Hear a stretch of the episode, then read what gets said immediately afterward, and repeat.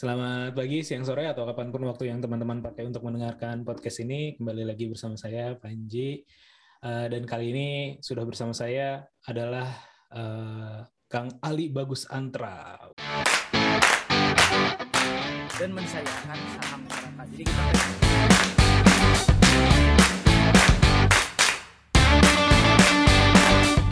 beda sama Jakarta kalau orang Bandung tuh uh, investasiin buat sekolah anak. Golf into something new. Gitu kupu-kupu mungkin ke uh, ayahku tuh satpam gitu kan? Di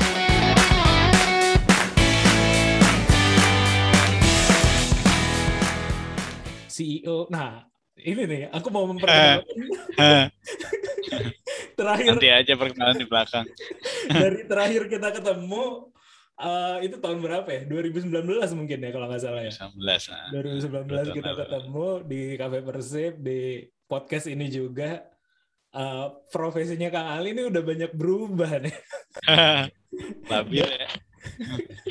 Dari waktu itu kita ngobrolin tentang bebek garang. Terus sekarang uh, dengar-dengar udah dibeli sama orang. Terus sekarang bikin kuliner lain lagi. Terus aku dengar join di kreasi. Terus kemarin kalau ngobrol-ngobrol, oh udah udah udahan juga pindah ke apa namanya? eh, apa Kang yang itu marketplace itu? Burung dong. Tiba ya Borong dong borong ID. dong. Terus Nah, pindah lagi udah enggak lagi mungkin update dulu kan sekarang eh, aktivitas Siap, siap. apa gitu eh, apa namanya ya, ya, ya. yang bisa dimention lah gitu Jadi memang sejak 2019 itu kan eh, Januari itu ya.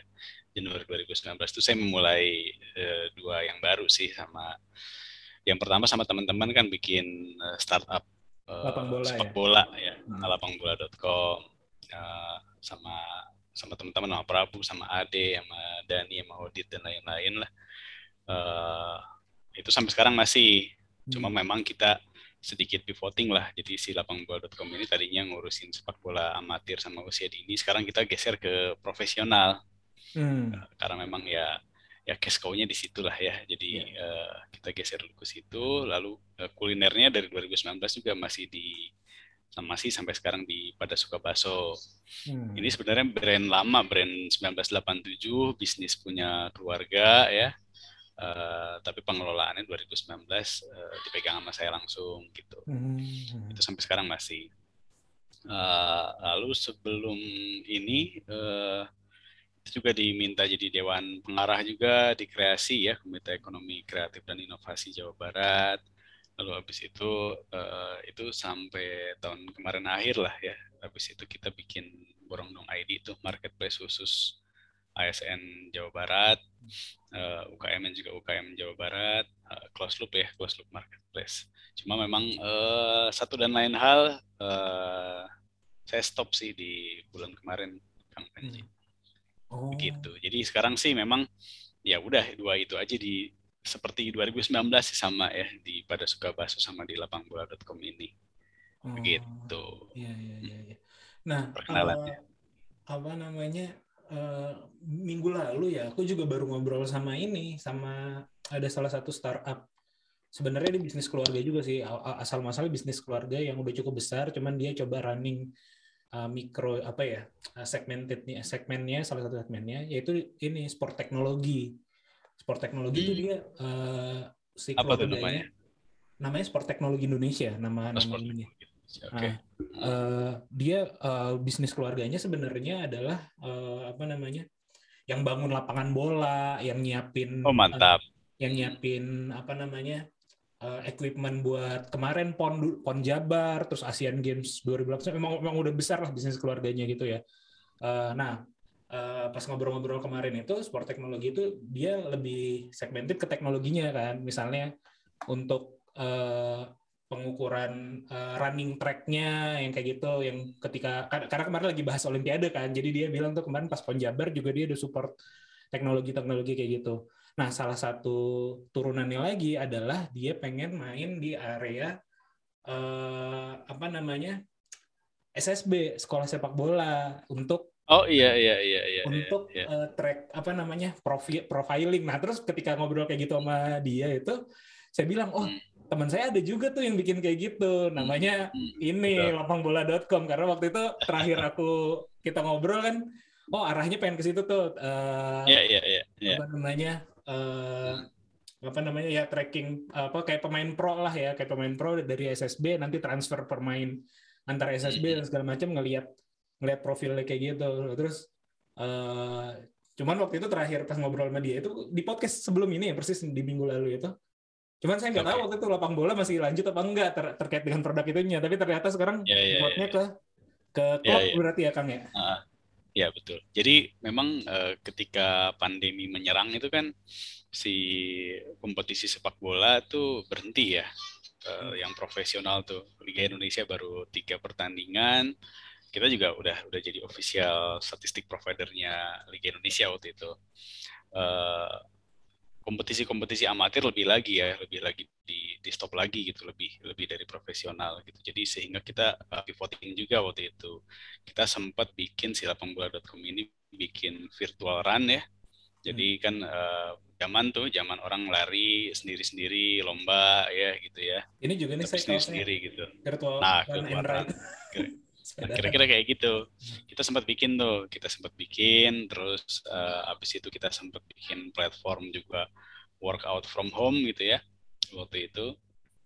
Jadi gimana sih para para pesepak bola atau para sport antusias ini bisa menjaga menjaga apa menjaga kondisinya di pandemi waktu itu kan zaman PSBB-nya ketat-ketatnya gitu nggak orang nggak bisa olahraga gitu ya eh, di luar bareng-bareng ya gimana caranya mereka workout dari workout dari rumah gitu. Eh lalu juga eh tapi itu eh, kita tinggalin lagi karena memang kita balik lagi ke sepak bola profesional karena ada Piala Menpora juga sekarang juga Liga, Liga Indonesia sudah mulai. Termasuk tadi yang disebutin nama Panji tentang eh, SSB gitu. Itu juga kita masih develop sampai sekarang cuma memang belum difokusin lagi sih. Jadi sih gimana memang si SSB ini kita lihat pain pointnya ya justru di eh, paling utama di administrasi justru Hmm. jadi SSB ini tiap ada pendaftaran eh, siswa baru itu kan ngumpulin akta kelahiran, ngumpulin eh, apa eh, surat kelulusan STTB gitu ya, lalu ngumpulin eh, NIK dan lain-lain eh, si peserta. Habis itu mereka eh, ikut kompetisi juga begitu lagi tuh, mereka fotokopi lagi, mereka legalisir lagi, sangat-sangat audit sekali gitu. Nah, gimana caranya eh, si administrasi yang non teknis ini ya kita simpan semua di platform kita gitu ya. Terlalu kita ingin masuk ke pembayaran iuran mereka gitu. Karena kan siswa SSB ini kan seratusan lebih ya eh, gabungan dari berbagai kategori usia gitu. Gimana nge-track siapa yang bayarnya tepat waktu, siapa yang udah harus di remind tuh pembayaran iurannya, siapa yang berprestasi tapi harus eh, dikasih beasiswa karena kurang mampu misalnya Eh, kira-kira nge-track nge-track eh, hal-hal seperti itulah. Baru nanti ke hal yang teknis. Teknis ini ya eh, lebih ke kurikulum ya. Eh, kurikulum ini harus bisa menyesuaikan sama si pelatih gitu. Kita masih develop tapi memang belum belum fokus ya karena memang si liga profesionalnya kemarin Piala Menpora sekarang Liga Indonesia sudah mau mulai. Justru Diundur sekarang ya kita memang yang yang Liga Indonesia ya? Jadi diundur seminggu. Oh diundur seminggu doang ya? Oh iya iya, iya. tadinya kan 20 Agustus nih.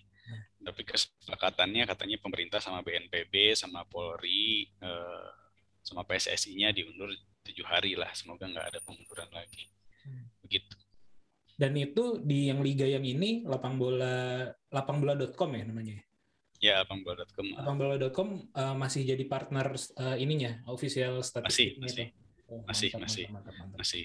Nah kita juga sekarang eh, apa eh, melebarkan target pasar kita ya bukan cuma ke eh, buat buat menyediakan statistik pro, apa untuk si eh, eh, Liga Indonesia doang tapi kita gimana menyediakan jasa statistik ini produknya sama tapi bisa dinikmati oleh media gitu kan karena media banyak mencari konten gitu ya Eh, lalu buat fans buat klubnya sendiri untuk analisis eh, statistik dan juga untuk medianya juga dan buat Hmm. televisi juga sebagai eh, apa eh, eh, pemegang hak siar ya gimana Hmm. gimana caranya si Liga Indonesia ini bisa lebih menarik ditayangkan di Indonesia gitu.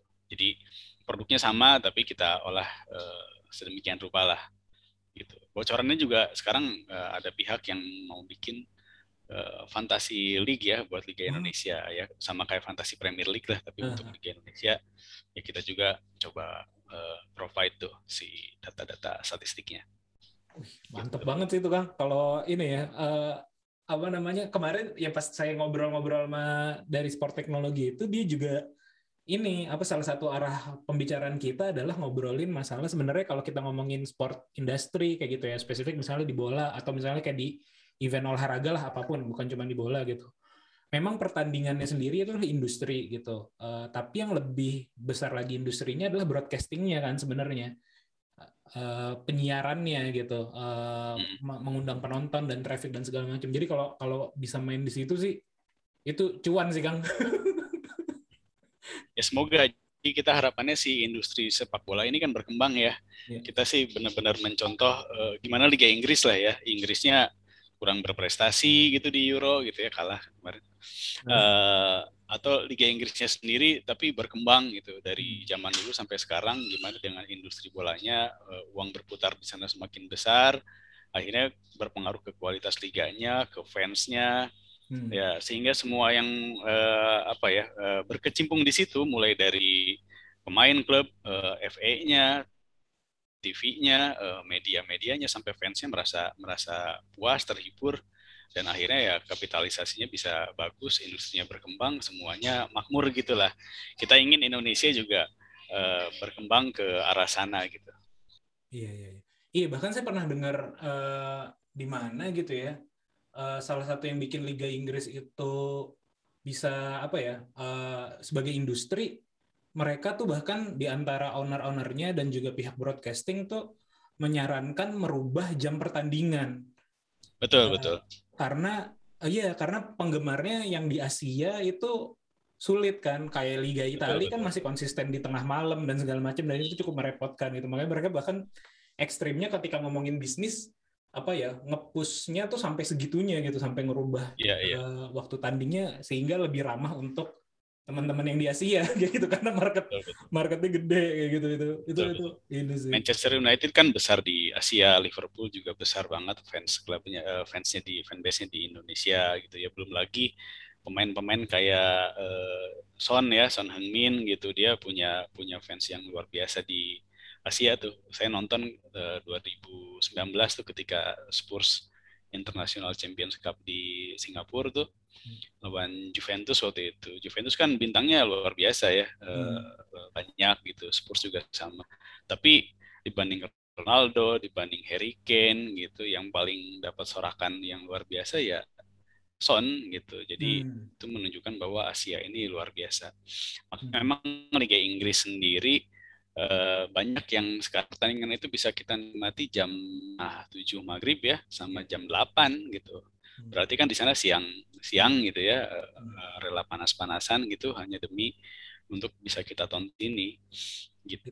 Dan disebar sisi pertandingannya kalau zaman dulu kan uh, pertandingan jam 11 malam misalnya ya itu langsung lima pertandingan gitu. Jam 9 enam pertandingan, jam satu empat pertandingan. Nah kalau sekarang kan setengah tujuh ada, jam 8 ada, jam 10 ada, jam 12 ada, jam 2 ada gitu. Hmm. Jadi uh, ya untuk memanjakan kita gitu hmm. uh, malam minggu dan minggu tuh udah nonton hampir semua pertandingan juga bisa gitu hmm. ya luar biasa memang makanya hak siarnya kan dapatnya tinggi tinggi tuh klub-klub Liga Inggris iya luar iya, biasa iya dan iya kita apa ya ya kita sebagai pasar sih cuman cuman maksudnya maksudnya uh, ya ya itu uh, berarti maksudnya kegemaran orang menonton pertandingan itu tinggi sih. Jadi mungkin ya memang tinggi, arah bisnisnya.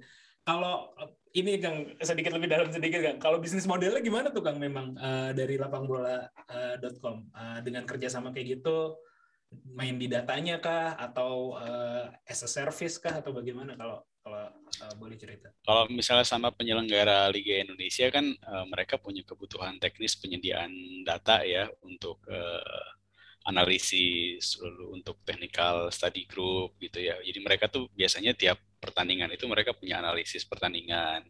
tiap game week gitu ya, uh, tiap pekan itu mereka punya analisis pertandingan, punya statistik. Uh, tiap bulan juga mereka punya gitu. Nanti di ujung-ujungnya uh, bisa memberi masukan untuk tim nasional ya buat coach STY gitu. Lalu juga bisa menentukan pemain muda terbaik pemain terbaik kiper terbaik uh, best eleven per bulan best eleven uh, per game week best eleven se seluruh kompetisi. Nah itu uh, datanya harus betul. Kalau enggak sangat-sangat subjektif gitu.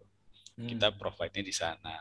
Nah kalau untuk uh, apa uh, media sendiri ya mereka membutuhkan konten-konten seperti itu kan Hmm, betul. Gimana menyajikan uh, Liga Indonesia ini seperti liga di Eropa gitu sedalam mungkin sehingga uh, kualitas datanya semakin dalam, uh, bisa juga uh, apa uh, fans engagementnya juga semakin tinggi gitu ya. Karena kalau kita misalnya ngomongin contohnya uh, Liga Indonesia tahun kemarin tuh yang tertunda ya 2020. Yeah ketika kita ngomongin Arema contohnya, kita munculin tuh statistik Arema bahwa Arema ini golnya sedikit tapi ball posisinya tinggi gitu. Nah itu langsung pembahasan fans tuh luar biasa gitu ya.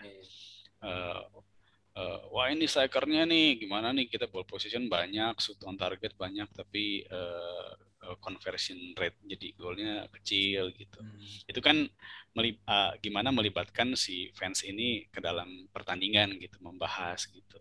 Hmm. Walaupun nanti ya ada buruk-buruknya juga ya, buruk-buruknya jadi ngebully pelatihnya kayak, ngebully hmm. pemainnya dan lain-lain. Tapi mereka jadi lebih aware tentang itu gitu. Mereka jadi lebih cerdas tentang itu. Bandingkan dengan dulu ya, eh, kalau dulu kan yang penting skor aja. Ketika mereka mau, mencoba menganalisis ya, eh, analisis ini kan bisa dari media, bisa dari fans, bisa dari tim pelatihnya sendiri. Datanya nggak nggak nggak kuat gitu, nggak ada gitu. Iya, iya. Tapi tuh, uh, jadi ya kita mainnya di situ gimana kita bisa ngasih data sebaik mungkin sama mereka pengolahan datanya juga semakin baik sama mereka nanti mereka memanfaatkannya sesuai dengan kepentingan masing-masing gitu hmm. ya kita dapat dari situ dapat ya biaya subscribe gitu ya e, kayak di media sekarang kita sudah munculin live score di beberapa media tuh live score kita nebeng di homepage-nya beberapa website dari situ juga gitu kalau buat televisi uh, televisi juga kan uh, butuh gimana si si konsumen atau si pemirsa ini nonton di TV-nya selama mungkin kan ya hmm. sehingga itu mereka bisa jual ke ke uh, sponsor gitu ya hmm. ke, ke iklan gitu nah gimana sekarang iklannya itu ya uh, diganti uh, dengan hal-hal yang berkaitan dengan bola juga sehingga nggak dijadiin kesempatan buat ke WC uh, hmm. uh, bikin mie gitu ya bikin kopi tapi benar-benar half time juga di situ mereka gitu ya half time kita sajikan konten-konten yang menarik misalnya top action babak satu nih disponsori oleh sponsor apa tuh nah TV itu hmm. yang jual ke sponsor gitu tapi hmm. datanya uh, kita provide. provide. Gimana caranya nanti misalnya uh, yang kita coba ne uh, lagi negosiasi sama TV juga ketika pertandingan ya kayak NBA gimana uh, banyak pop up uh, stats yang muncul di situ gitu ya. Uh, ketika misalnya si siapa uh, uh, Ezra Walian nih uh, ngesut nih, just langsung muncul statistiknya dia uh, statistik uh, tembakan dia di pertandingan uh, sekarang uh, sekarang bahkan ya yang lagi real time-nya itu uh, bagaimana gitu sehingga orang bisa bisa lebih uh, apa menarik gitu si layar televisi ini untuk si pemirsa. Apalagi kan pemirsanya sekarang nggak boleh nonton di stadion langsung kan, masih belum boleh gitu nanti ketika liga mulai. Jadi gimana caranya si televisi ini menarik banget buat buat mereka gitu. Iya iya. iya. uh, begitu tahun lalu juga saya pernah ngobrol tuh uh, sama dengan sama di di podcast ini juga uh, sama nama perusahaannya lupa lagi ya. Pokoknya dia sponsor dia ini dia pernah uh, sponsorin Persib apa sih namanya? Uh, ya partnership lah ya partnership dengan uh, Persib uh, perusahaan print printing gitu printing kaos uh, apa ya lupa lagi bentar Rino namanya Rhino ya Rhino Indonesia uh, eh, 2016 dia sponsorin uh, Persib. Nah 2020 kemarin dia sponsorin Arema. Uh, hmm. Ini apa namanya uh, sponsor resminya lah kayak gitu. Nah terus hmm. ketika ngobrol-ngobrol uh, salah satu uh, masih muda sih Kang, masih muda seumuran kita lah kurang lebih gitu ya. Uh, salah satu uh, ke ininya dia adalah ketika sponsorin Persib, eh, Persib kan termasuk fans fans base-nya tuh kuat banget gitu. Nah, Betul, kurang betul. diutilize sehingga brandnya tidak terlalu Betul. naik lah. Eh, walaupun udah cukup bagus kayak gitu. Cuman cuman tidak tidak terlalu naik. Nah, ketika mau udah masuk Arema dari pelajaran dia di Persib, oh dia udah tahu lah strategi-strateginya. Eh, tapi kehantam pandemi. Jadi liganya sayang sekali sayang sekali. Nah, salah satu concernnya juga itu sih memang apa dia tuh salah satu waktu itu saya ingat dia ngobrol-ngobrol, apa kita ngobrol-ngobrol, eh, dia bilang, oke nanti eh, untuk di Arema ini dia udah mikirin tuh strateginya, Eh, misalnya masalah eh, taruhlah jual tiketnya dia, soalnya kan sebagai sponsor dia dapat jatah tiket VIP, VVIP berapa kayak gitu, nah terus itu bisa diiniin. Terus juga gimana memanfaatkan pemain-pemainnya, termasuk data-data juga tuh. Jadi track record si ini nanti bisa compile dengan produk produk profile dia. Itu itu memang memang ya itu sih. Jadi second apa ya? eh, industri yang di atasnya ya. Kalau kita ngomongin bolanya Ya, betul, aja betul, atau betul. olahraganya aja kan memang ya di ngomongin masalah pertandingan, ngomongin masalah antar pemain, eh, jual beli dan segala macam. Tapi sebenarnya yang eh, di atasnya lagi adalah sponsorship sih sebenarnya aja. Memang Betul, yang betul, yang nilai-nilai yang lebih gedenya lagi di situ sih. Dan sponsor juga kan harus harus mikir bisnis ya. Ini kan bukan CSR gitu. Jadi ketika dia mensponsori si klub tersebut ya dia harus dapat benefit yang banyak gitu. Ketika misalnya dia ngeluarin mengeluarkan 1 m gitu buat sponsor gimana caranya eh, awareness-nya meningkat tapi transaksinya dia juga meningkat melebihi si transaksi yang dia kasih gitu ya. Nah berarti kan memang betul harus pintar mengutilisasi si sponsorship tersebut gimana misalnya eh, brand kopi misalnya ya.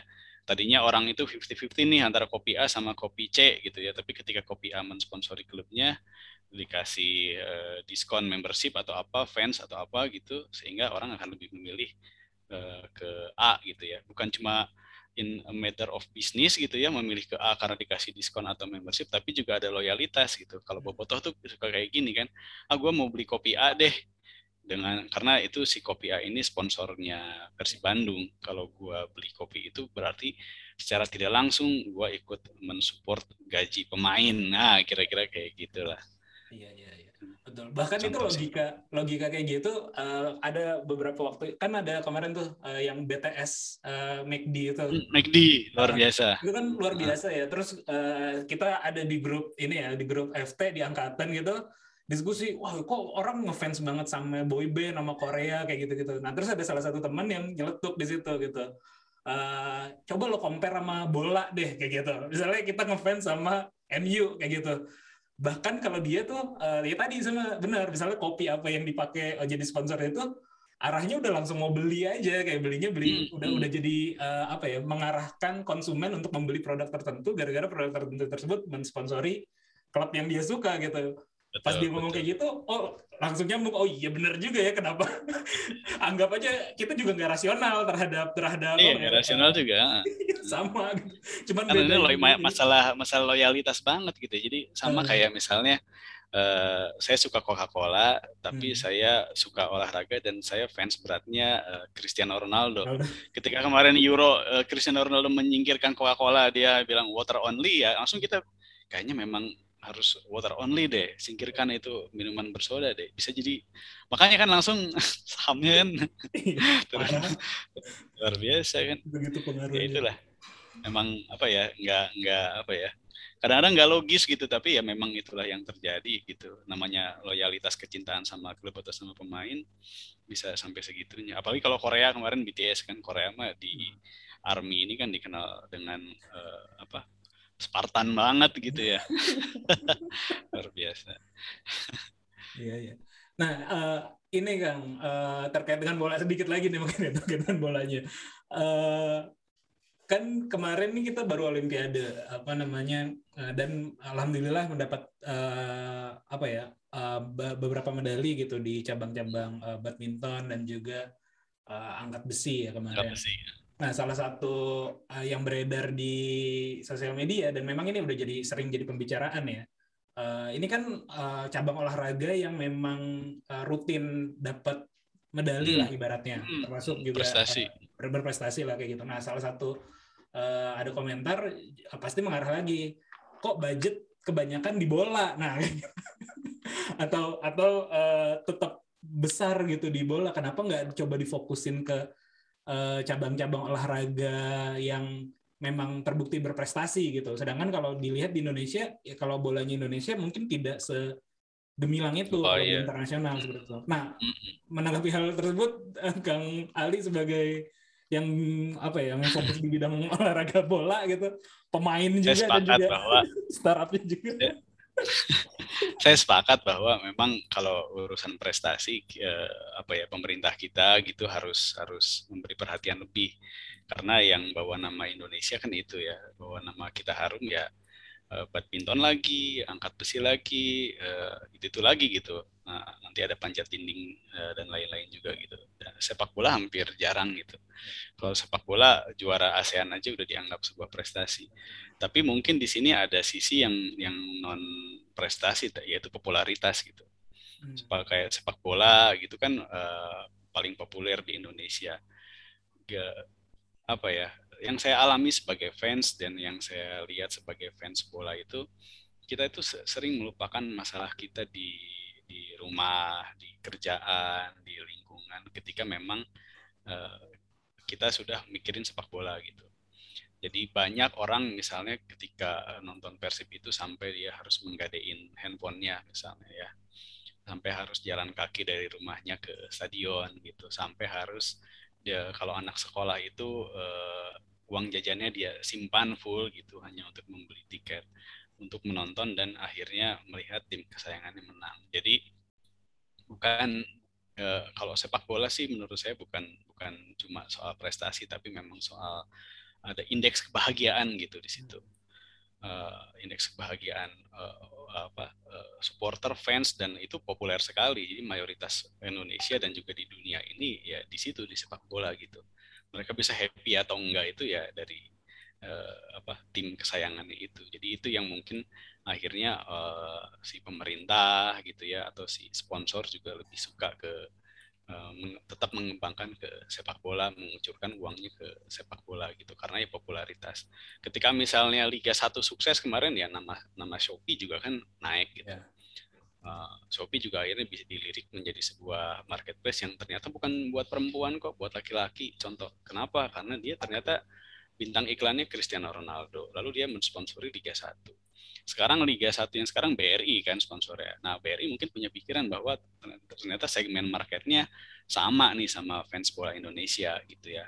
Uh, apa uh, usia kerja gitu ya ekonominya ekonomi menengah gitu. Makanya cocok mungkin sama BRI tapi kalau sama BCA mungkin kalau BCA cocoknya Liga Inggris gitu ya sama Mola gitu. Jadi memang kalau sponsor sih menurut saya tetap hitungannya ke ke bisnis gitu ya. Tapi saya sepakat bahwa uh, pemerintah harus harus ya mungkin seharusnya si sepak bola ini bisa menghidupi dirinya sendiri ya karena karena saking populernya gitu. Mengandalkan sponsorship, uh, tiketing, merchandise, hak siar dan lain-lain seharusnya bisa hidup sendiri gitu kalau sepak bola sehingga dana pemerintah untuk olahraga bisa difokuskan di uh, olahraga lain yang terbukti bisa mengharumkan nama Indonesia. Toh ketika menang angkat besi lalu badminton kemarin kan kita semua nonton siaran langsung semua tuh ketika ppkm sekarang. Iya. Kayaknya semuanya nangis deh gitu ya. Seenggaknya nangisnya dalam hati ketika Grecia Poli uh, dan uh, Apriani dapat medali emas terus kita bisa mendengar lagu Indonesia Raya di panggung internasional gitu. Luar biasa sekali. Ya udah artinya sepak bola sebetulnya bisa harusnya bisa mengurus dirinya sendiri. Dan ini terbukti bisa bisa kok. Kayak zaman dulu kan klub-klub perserikatan ini kan mengandalkan APBD gitu ya. Jadi kita bayar pajak gitu ya eh, makan di restoran di hotel dipotong pajak dan lain-lain jadilah PAD, jadilah sebuah APBD dan APBD-nya ada dialirkan buat klub sepak bola gitu. Eh, sangat-sangat tidak profesional kan uang rakyat dipakai buat klub sepak bola, tapi si rakyatnya sendiri kalau mau nonton sepak bola tetap harus bayar tiket gitu. Ya, ya, ya. gitu. Nah, tapi eh, setelah APBD itu dilarang kan eh, tetap bisa gitu ya. Eh, apa eh, dikelola secara profesional ternyata bisa gitu. menjadi sebuah badan usaha atau badan hukum cari sponsor, pemainnya pun tetap dibayar mahal ya, pemain-pemain bola ini gajinya juga gede-gede. Eh, pemain sepak bolanya juga bisa meng, apa, mengelola dirinya sendiri ya. Sekarang kan banyak pemain bola ini jadi bintang iklan minimal di Instagram gitu ya, di endorse apa dan lain-lain, berbayar. Eh, mereka punya manajer. uh, klub profesional juga mulai bisa mengelola si hak uh, pemain ini gitu ya. Jadi ketika misalnya ada yang mau, uh, saya kema tahun kemarin sempat ngontak salah satu pemain profesional, uh, uh, coba approach gitu untuk jadi uh, brand ambassador, ambassador gitu ya. Dan itu dia bilang harus ke klub. Memang kalau ke klub kenapa ya? Satu izin ya, uh, izin ini ya artinya produk kita tidak bertentangan dengan produksi sponsornya klub tersebut gitu ya nggak boleh gitu ya. Kalau misalnya klubnya Nike kita Adidas kan nggak bisa gitu ya. Uh, kalau uh, mungkin itu uh, tujuannya. Yang kedua ya ada pembagian fee gitu. Fee-nya ada sekian persen untuk pemain, sekian persen untuk klub. Karena ya si pemain kan ada di klub tersebut ya namanya besar karena klub tersebut juga gitu. Sehingga memang ya secara bisnis ini mulai dikelola dengan dengan baik lah gitu. Dan teknologi berperan penting di situ. Kalau zaman dulu tiket tiket itu kan jadi permainan juga penonton penuh tapi laporan pertandingan tiketnya cuma berapa gitu. Nah, harusnya dengan sistem sekarang kan tiketing juga bisa 100% eh, nggak ada bocor gitu ya. Hmm. Nah, lalu di stadion gimana caranya si pemain ini eh si penonton ini merasa nyaman gitu ya, bikin uh, eh, WC yang bagus, musola yang besar, musola yang banyak. Tapi di situ ya uh, si apa siapa uh, si fans ini ya bisa jajan ya beli hmm. makan beli minum dan lain-lain yang dan akhirnya brand-brand kuliner ini bisa buka di stadion mereka juga bayar sewa ke stadion stadion pun punya pemasukan ya akhirnya uangnya muternya ya, uh, ya di ya. situ-situ ya. juga balik lagi balik lagi ya industrinya berkembang uh, pesat gitu ya itu sepak bola mungkin sepak bola basket yang yang sudah bisa begitu ya yang hmm. harusnya bisa berdiri sendiri tanpa bantuan pemerintah gitu. Nah, uh, tadi ngomong ngobrolin tentang uh, kuliner dan juga PPKM ya. nah, ini balik ke tema awal saya ngajakin Kang Ali untuk ngobrol podcast sebenarnya ya jadinya. Uh, yaitu tentang ini PPKM diperpanjang lagi, Kang. Uh, Luar biasa. Terus uh, ke tanggal 16 ya. Uh, eh 16. Ya sampai tanggal 16. Ya 16. Nah, nah uh, kemarin uh, di Bandung uh, hari Jumat atau hari Kamis ya sempat ada kejadian uh, entah itu bentuk protes atau memang bagaimana saya juga mm. belum paham dalam-dalamannya ada mm. salah satu pengusaha kuliner ya dan juga ketua akar ya kang ya ketua harian bukan ketua umum tapi ketua harian akar akar ini asosiasi kafe restoran kafe dan restoran ya kafe dan restoran Bandung itu percobaan bunuh diri di dekat balai kota kota, kota Bandung gitu ya ya ya nah uh, Kang Ali kalau nggak salah di Jabar ya ketua akarnya. Ya, uh, kemarin itu ketua harian itu akar Jabar juga. Jadi oh, akar ini uh, akar sama akar itu kan organisasi di bawah naungan PHRI gitu ya. Hmm. Namun jadi PHRI dan akar itu ada di kota kabupaten dan juga di provinsi dan juga pusat gitu. Hmm. Namun untuk ibu kota itu di Lebur gitu. Jadi ibu kota Jawa Barat Bandung kan jadi akarnya ya Lebur akar Jawa Barat, Jawa Barat. PHRI-nya pun PHRI Jawa Barat. Hmm. Nah, uh, menanggapi hal tersebut bagaimana tuh Kang? Baik satu sisi dari uh, kejadian uh, yang luar biasa itu gitu ya, percobaan bunuh diri uh, dan juga uh, terkait dengan PPKM nih, uh, industri kuliner apalagi kalau kalau kita bicara PHRI, hotel udah pastilah terdampak sangat parah gitu. Saya saja yang industri turunannya salah satunya adalah di uh, MICE ya di coworking itu itu juga tutup gitu. jadi jadi uh, ya orang-orang nggak boleh ngantor uh, orang iya. jualan kantor kan tidak tidak relevan gitu kan jadi uh, yeah, yeah, nah yeah. bagaimana tuh kang uh, menanggapi hal tersebut gitu uh, Baik. jadi memang ppkm ini jauh lebih berat efeknya dari psbb ya psbb dan Bandung itu kan ppkm-nya yang diperketat ini mulainya dua minggu lebih awal daripada ppkm pusat gitu karena memang waktu itu momennya bornya kan 89% eh, kalau nggak salah. Sementara pusat ya masih masih belum ada apa-apa. Uh, tapi dari Bandung dari Pemkot uh, ya udah ppkm duluan dua minggu. Jadi sampai sekarang ini kita udah lebih dari dua bulan sebetulnya uh, si ppkm ini kalau khusus di Bandung ya. Kalau daerah lain mungkin kurang dari itu.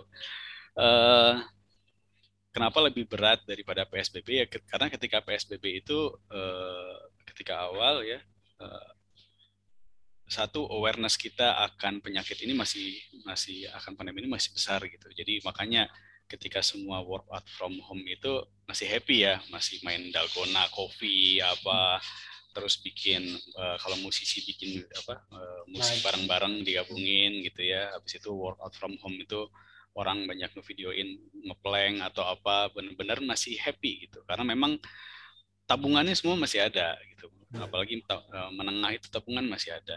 Tabungan masih ada. Secara perusahaan juga masih bisa menggaji karyawan walaupun kerjanya dari rumah. Uh, secara mental juga kita masih masih oke okay lah ya dan kita masih mikir bahwa ya ini betul harus di lockdown bahkan kan semua mungkin mintanya lockdown aja nggak usah kerja nggak usah apa pokoknya kita di rumah uh, awarenessnya semua ke situ tapi kan ke, ke, uh, ke sini sini kan orang udah mulai tabungannya habis perusahaan sudah mulai uh, apa uh, bikin unpaid leave gitu ya buat si karyawan karyawannya atau bahkan uh, uh, PHK gitu. Jadi kita gembira ketika misalnya uh, kan akhirnya semua juga di dunia ini kan mulai rerun lagi ya. Uh, kalau bola waktu itu mulai sama Liga Jerman, mulai lagi akhirnya semua olahraga Formula 1 semua akhirnya ya ya udah mulai lagi lah dengan protokol yang baru gitu. Lalu uh, kita baru mulai naik lagi. Kan pengetatan tuh ada bula, ada beberapa kali ya yeah. kita udah mulai ada lagi tabungan lagi. Bukan tabungan justru sebetulnya ya kita mencoba recover ya mencoba untuk menggaji kembali operasional kembali dipulihkan. Desember itu kan liburan nggak ada diketatkan lagi karena Januari naik gitu. Habis itu Februari mulai mulai turun dan akhirnya kita bisa bergerak lagi lalu ppkm nah ya di situ kondisinya memang sudah sudah kacau. Artinya memang kita eh, yang bekerja harian ini bukan bukan cuma karyawan, bukan cuma pekerja, bukan cuma tukang-tukang yang kita uh, suka lihat di jalan gitu ya, tapi si pengusaha ini juga sudah berubah menjadi daily worker gitu. Gimana kita ini bisa mendapatkan pemasukan dari hari ke hari gitu. Uh, ya ya kan kita nggak dapat relaksasi ke uh, restoran itu. Mulai dari pajak restoran mulai dari uh, listrik mulai dari uh, kebersihan lalu BPJS lalu perbankan ya sama-sama aja gitu lah. Uh, uh, apa nggak ada perubahan terutama uh, dari pemerintah itu. Ya kita gini-gini aja. Mungkin di level atas mungkin uh, ada perubahan ya ada kebijakan ini itu kebijakan itu tapi yang di yang level menengah kayaknya kita nggak dapat apa-apa gitu. Nggak nggak dapat keringanan apa-apa. Pajak restoran ya tetap aja ditagih gitu contohnya. Dan akhirnya ya udah kita uh, daily gitu. Jadi ketika ppkm kita pun sadar bahwa oh, ini bornya tinggi nih covid lagi tinggi varian delta lagi menyebar. Ya kita coba ikutin ya kita coba hanya take away dan lain-lain. Uh, tapi ternyata uh, PSBB juga dulu kan sama take away doang gitu ya, hanya bisa delivery. Tapi beda, daya beli masyarakatnya udah udah jauh berkurang. Hmm. hmm. Kalau dulu kan masih solidar, ayo kita uh, beli di GoFood, di GrabFood dan lain-lain gitu ya, kita bantu menggojek gitu, menggrab gitu ya. Kalau sekarang udah enggak gitu, sekarang sudah berkurang. Orang-orang yang pekerja profesional juga udah mikir uh, monthly atau bahkan daily juga gitu ya, udah udah susah gitu. Apalagi sekarang momennya uh, beres Idul Fitri kan. Idul Fitri itu kan uang habis. Uh, ketika uang habis muncul tahun ajaran baru dan Idul Adha yeah, gitu. yeah. orang ingin berkurban orang ya yang anaknya sekolah udah harus bayar uang bangunan gitu dan lain-lain pendaftaran sekolah dan itu besar juga.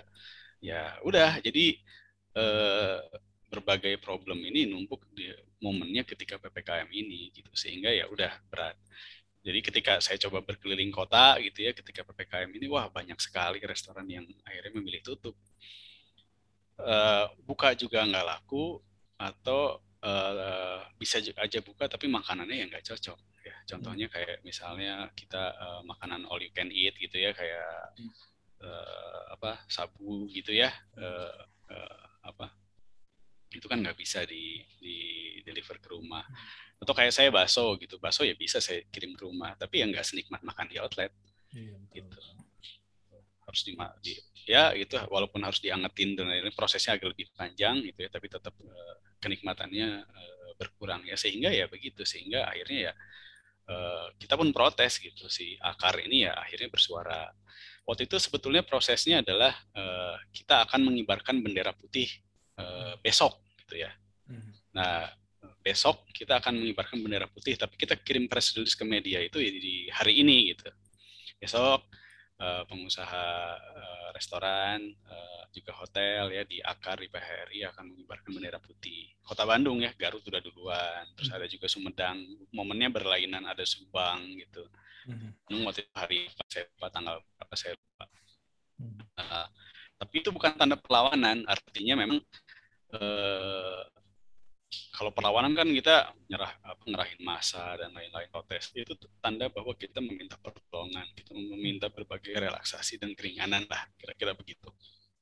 Dan akhirnya ketika di media banyak eh, muncul kita dapat atensi dari dari pemkot ya Bandung waktu itu pengurus akar ya eh, ketua kalau saya kan sekarang udah nggak nggak ketua sejak 2019 kan sudah berganti ke pengurusan ketua dan jajarannya itu ketemu wakil wali kota, ketemu Pak Sekda, Pak wali kota kan masih sakit waktu itu.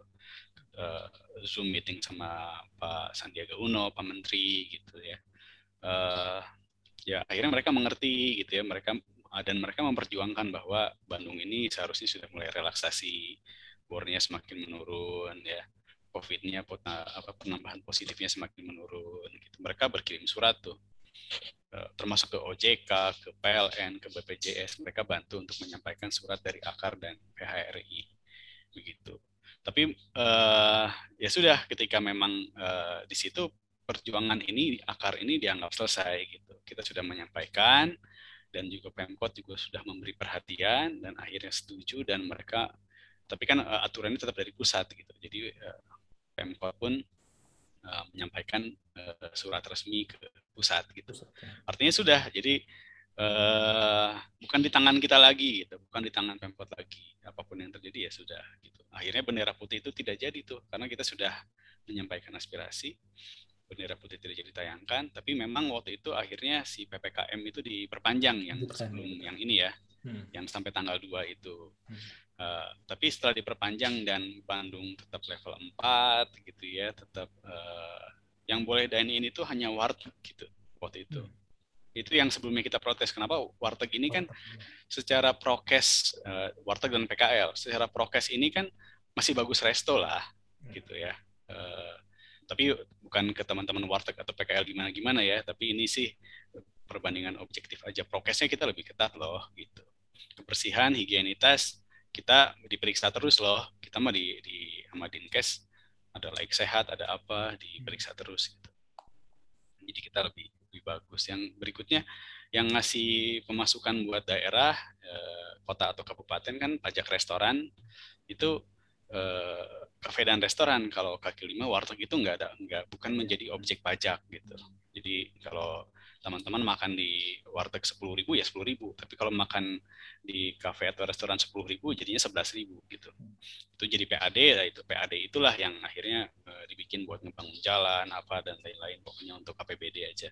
Jadi kita merasa kenapa kita yang ketat, kenapa kita yang memberikan sumbangsi, kenapa kita yang karyawannya banyak ya minimal satu outlet misalnya 10 gitu ya atau 5, kenapa kita yang nggak diberi kelonggaran gitu. Begitu. Dan itu yang diperjuangkan juga sama Pemkot akhirnya ke pusat. Tapi ketika pusat eh, akhirnya eh, memutuskan tetap diperpanjang, tidak ada keringanan, ya sudah itu bukan bukan bukan gimana gimana lagi ya sudah kita berjuang dengan yang ada, kita sudah menyampaikan aspirasi, perjuangan selesai sampai di situ sebetulnya. Nggak ada pengerahan massa, nggak ada makar, nggak ada apa-apa. Kita kita juga ngerti gitu kondisinya. Eh, tapi ya eh, beliau ini gitu ya eh, Kang GB ini sebagai ketua harian itu dia itu bukan cuma aktif di akar lah. Dia aktif di TDA dia juga pembina UKM aktif di komunitas kuliner Bandung. Jadi dia menerima banyak eh, curhatan lah gitu.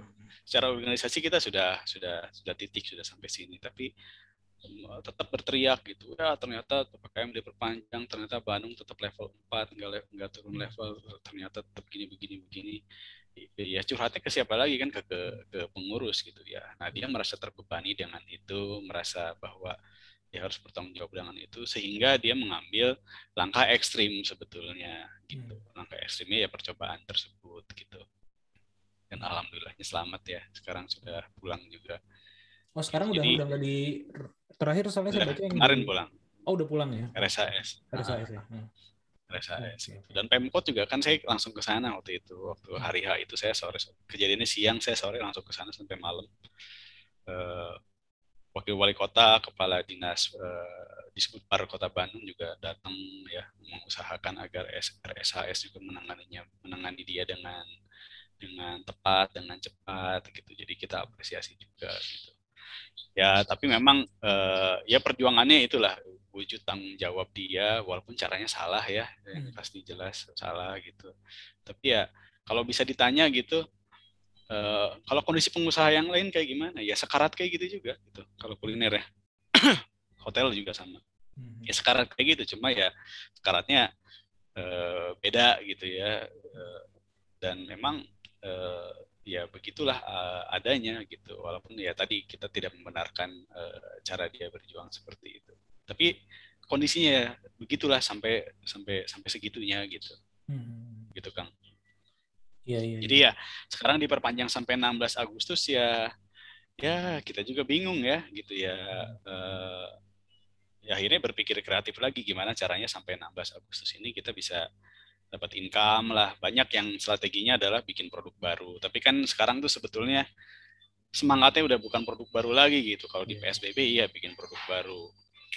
Habis itu eh eh, dananya juga sudah nggak ada gitu kalau mau bikin produk baru atau mau bikin eh, terobosan-terobosan baru Hmm. eh, apa eh, ya akhirnya pengetatan-pengetatan kayak misalnya pengurangan jam kerja atau tutup sementara banyak yang terjadi seperti itu atau pengurangan hari kerja gitu ya yang tadinya misalnya satu hari masuk 10 orang sekarang jadi lima orang gitu. sehingga ya mempengaruhi take home pay juga tuh eh, take home pay Karyawan. karyawan Hmm. sekarang kalau pemerintah misalnya mau ngasih bantuannya sesaat gitu ya, ya namanya bantuan ya tetap bantuan ya, tetap harus diapresiasi. Tapi kalau sesaat misalnya kayak tiga ratus ribu per karyawan gitu atau sembako gitu, ya itu eh, nggak nggak long lasting lah efeknya gitu. Jadi kalau kita secara kebijakan moneternya atau apanya gitu, kita berharap bahwa eh, masa pemulihan ini, insentif ini harus harus jangka panjang gitu. Kalau misalnya kita eh, anggapan pandemi ini 70% rakyat tervaksinasi di akhir tahun, ya kita seharusnya diberi kelonggaran itu sampai akhir tahun 2022. Agar 2022 ini kita bernafas, kita mengembalikan banyak loss yang terjadi di 2021-2020. Baru dua- 2023 kita bisa sejajar lagi itu antara pemerintah sama dunia usaha. Mereka mereka bisa mulai eh, meminta banyak pemasukan lagi gitu ya, meminta ini itu ini itu dari dari dunia usaha. Tapi harusnya satu tahun setelah pandemi ini terkendali gitu ya bukan pulih lah gitu kalau pulih kan kita nggak tahu kapan ya tapi terkendali dunia usaha bisa bergerak eh, lebih baik lagi ya harus ada masa pemulihan yang ya durasinya minimal satu tahun Hmm. gitu Iya, iya, iya. Iya sih, ini memang kalau di sosial media juga mungkin salah satunya ya gara-gara eh, audiensinya eh, Akar dan PHRI ya. Saya lihat memang Pemkot Bandung nih cukup sering apa ya, bantering lah dengan dengan pemerintah pusat ya kayak eh, minta kelonggaran khusus di Bandung dan segala macam. Intinya eh, beberapa kali saya lihat di di di media eh, di sosial media sih sering kayak gitu gitu. Eh, walaupun jadinya eh, apa ya eh, masyarakat secara umum eh, terutama yang kelas menengah ke atas gitu kan ngerasa ah ya eh, kubu itu tetap ada gitu kubu tetap harus ketat dan segala macam itu tetap tetap tetap Mhm. eh, besar dan me- me- tidak Ya, suka ya. terhadap hal-hal yang yang seperti itu tapi ya dampaknya memang realistis sih sebenarnya maksudnya eh, dampaknya real ya eh, ke pengusaha eh, restoran eh, kafe dan benar juga sih kalau kita ngomongin pemasukan harian resto atau kafe eh, itu kan memang dapat income-nya harian. Memang kan omsetnya kita hitung di akhir hari ya. berapa gitu itu kan. Jadi memang ini sih memang agak-agak eh, ngeri ya. Tapi eh, berarti si eh, ketua hariannya ya GB itu udah ini ya berarti udah pulih udah pulih ya sekarang ya Kang ya? Ya pemulihan. Jadi sudah tidak harus dirawat di rumah sakit lagi sudah di rumah. Hmm. Hawa- khawatir ya ini betul. sih mentalnya kayak gitu di ya? ya ya Hmm. ya artinya memang ya kita pun secara organisasi harus melakukan pendampingan terus ya melakukan pendampingan eh, apa pasca pulang dari rumah sakit ini nih secara fisik misalnya sudah ditangani oleh rumah sakit tapi secara mental eh, ya kita harus dampingi terus gitu. Makanya memang eh, saya sedikit bersyukur gitu tapi kasihan juga gitu. Saya kan ketua akar ini sampai Januari 2019 ya. Habis itu eh, perpindahan masa kepengurusan gitu. Pengurus yang baru ini kasihan banget. Januari 2019 eh, naik Maret pandemi gitu ya. Jadi mereka harus memikirkan eh, diri pribadinya sendiri gitu ya usahanya mereka masing-masing. Habis itu mereka harus mikirin eh, anggotanya dan anggota akar ini bukan cuma restoran yang kecil atau menengah tapi yang besar-besar juga ya Pizza Hut, McD itu juga anggota akar gitu. Eh, jadi ya mereka harus mikirin yang besar-besar juga sehingga ya ya kebayanglah secara fisik lelahnya luar biasa, secara mental juga kenanya luar biasa, secara fisik juga mereka mengambil resiko yang gede gitu ya karena harus meeting offline, harus eh, ke sini ke sana ke sana kemari. Mereka juga banyak yang beberapa terkena harus harus terkena COVID juga gitu ya.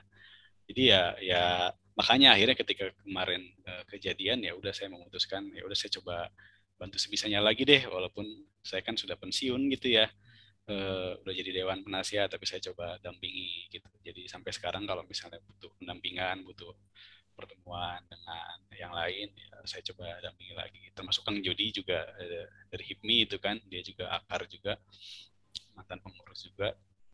Ya dia juga coba coba dampingi lagi gitu. Eh, kalau yang tadi kubu-kubuan ya memang betul ya, tapi eh, yang yang bisa bisa saya katakan adalah kita ini menghadapi pada yang sama gitu, tapi kapal kita berbeda-beda gitu, dan semua punya punya aspirasi yang bisa di, yang harus diperjuangkan masing-masing gitu. Jadi tidak ada tidak ada benar salah lah karena eh, ya musisi juga pasti pengen konser lagi, pemain bola pengen main lagi gitu. Uh, ya semua ingin bergerak lagi nggak mau nggak mau mati kelaparan gitu. Tapi pihak-pihak yang fokusnya di kesehatan juga betul juga gitu. Kita harus dengerin mereka juga gitu agar nggak berlarut-larut si pandemi ini ya yang ya, yang pusing ya pemerintah ya untung saya bukan pemerintah kan jadi saya Jangan gara-gara itu mundur dari ini kan kreasi dan juga apa borong. borong dong ya. Borong, ya jadi borong dong kalau kalau cerita borong dong kan sebetulnya bagus ya. Jadi Hmm. eh, gimana caranya UKM Jawa Barat ini terbantu oleh eh, kelompok yang stabil. Kelompok yang stabil ini kan ASN. ASN salah satunya ya. ASN ini kan ya dijamin oleh pemerintah gimana pun kondisinya ya gaji dan tunjangan ada gitu. Hmm. Ya saya pun di rumah istri kan ASN jadi saya tahu eh, tahu persis lah gimana eh, ya cukup terjamin gitu eh, walaupun pandemi gini. UKM-nya pun terlindungi dari persaingan karena di marketplace Borong Dong ID kan hanya hanya harus hanya boleh yang Jawa Barat doang bisnisnya tidak boleh eh, tidak boleh dari yang lain gitu ya tidak boleh dari provinsi lain. Jadi closed loop ini sudah konsepnya sudah betul. Namun ya ternyata eh, secara prakteknya tidak semudah itu gitu. Eh, namanya bisnis ya namanya dari bisnis yang kecil apalagi kompleks ya yang ya kompleks juga gitu. Apalagi kita ngomongin marketplace ya marketplace. Apalagi kita ngomongin ASN ASN ini nurutnya sama siapa sih gitu ya? ASN ini tergoda belinya gara-gara apa? Itu kan harus diulik banget gitu uh, UKM Jawa Barat ini gimana caranya bisa bikin produk yang yang memuaskan juga buat ASN jangan sampai ASN misalnya belanja gara-gara terpaksa doang lah gitu ya karena mau nolong doang tapi produknya nggak kepake gitu. Uh, UKM juga harus diurus sehingga memang bisnisnya akhirnya ternyata kita pikir wah ini kompleks nih gitu. Dan membutuhkan orang-orang uh, profesional yang full time sebetulnya. Nggak bisa uh, uh, jadi ekspektasinya beda. Jadi ketika saya diajak masuk Borongdong adalah uh, Borongdong ini bisa dikerjakan uh, nggak harus full time gitu.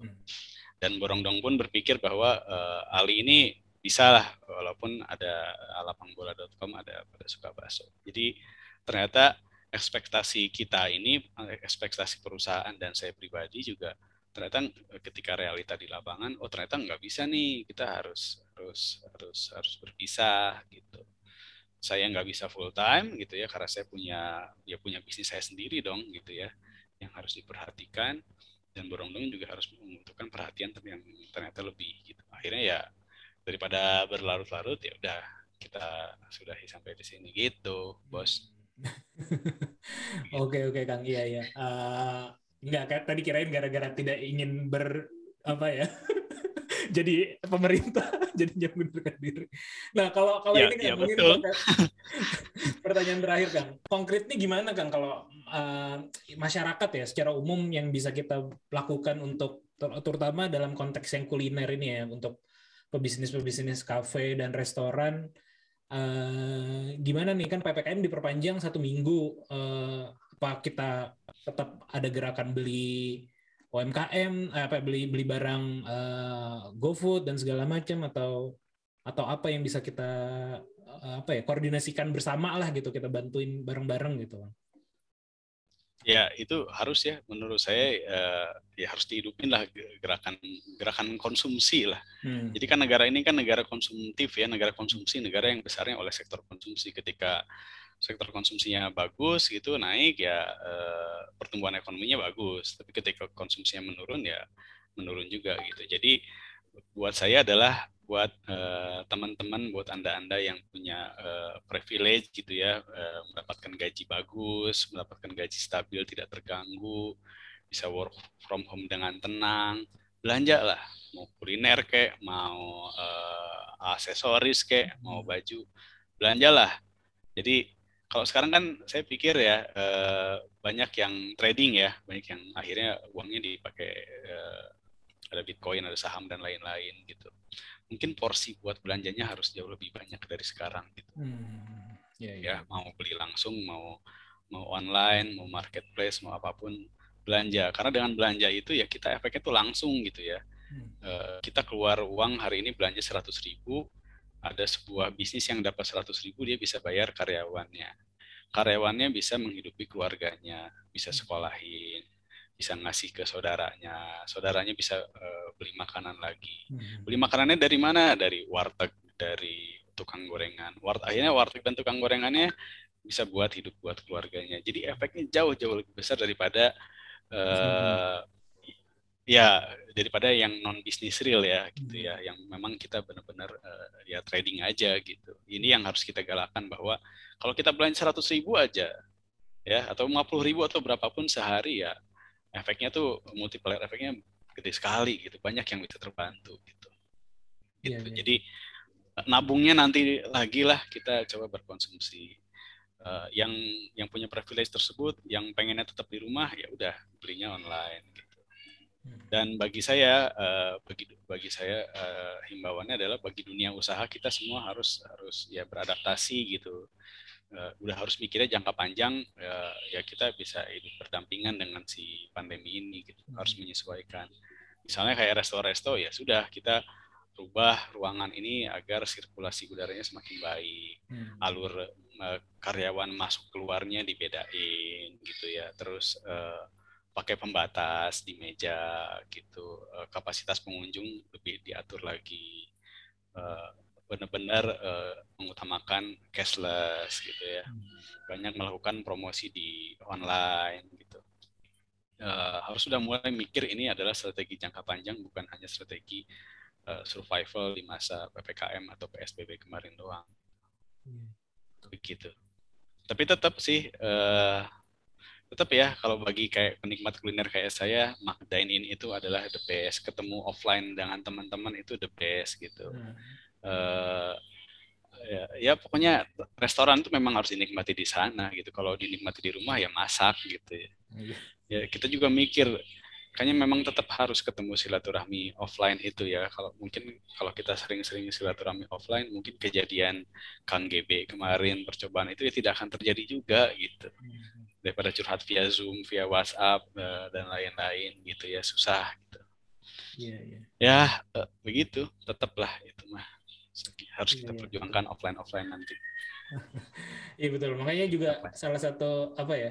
eh, mungkin sedikit kontribusi saya kalau di Kiwi kita kan juga sekarang develop eh, crowd monitoringnya ya. Nah salah satunya memang digunakan untuk di industri-industri yang memang masih butuh ketemu fisik sih. Kayak di eh, termasuk kemarin kan kita propose ke Kreasi Jabar untuk di eh, Bogor Hub ya, Creative Creative Hub Hub-nya. ya. Ah, Bo- Bogor Creative Hub-nya untuk pakai itu karena kita dipakai di Jakarta Creative Hub sekarang untuk Mantap. ininya apa namanya.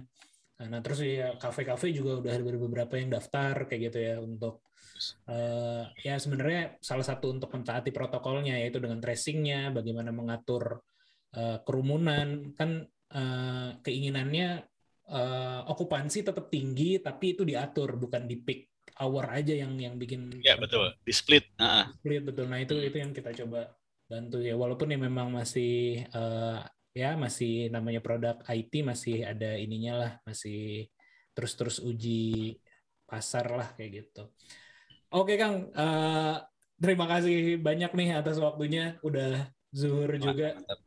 Kita Siap. eh, atur nuhun sharingnya salah satu yang apa tadi ya mungkin quotable lah istilahnya adalah kita menghadapi badai yang sama tapi apa tadi ya kita menghadapi badai yang sama tapi kapalnya beda-beda gitu ya kang ya Kapalnya beda. Nah.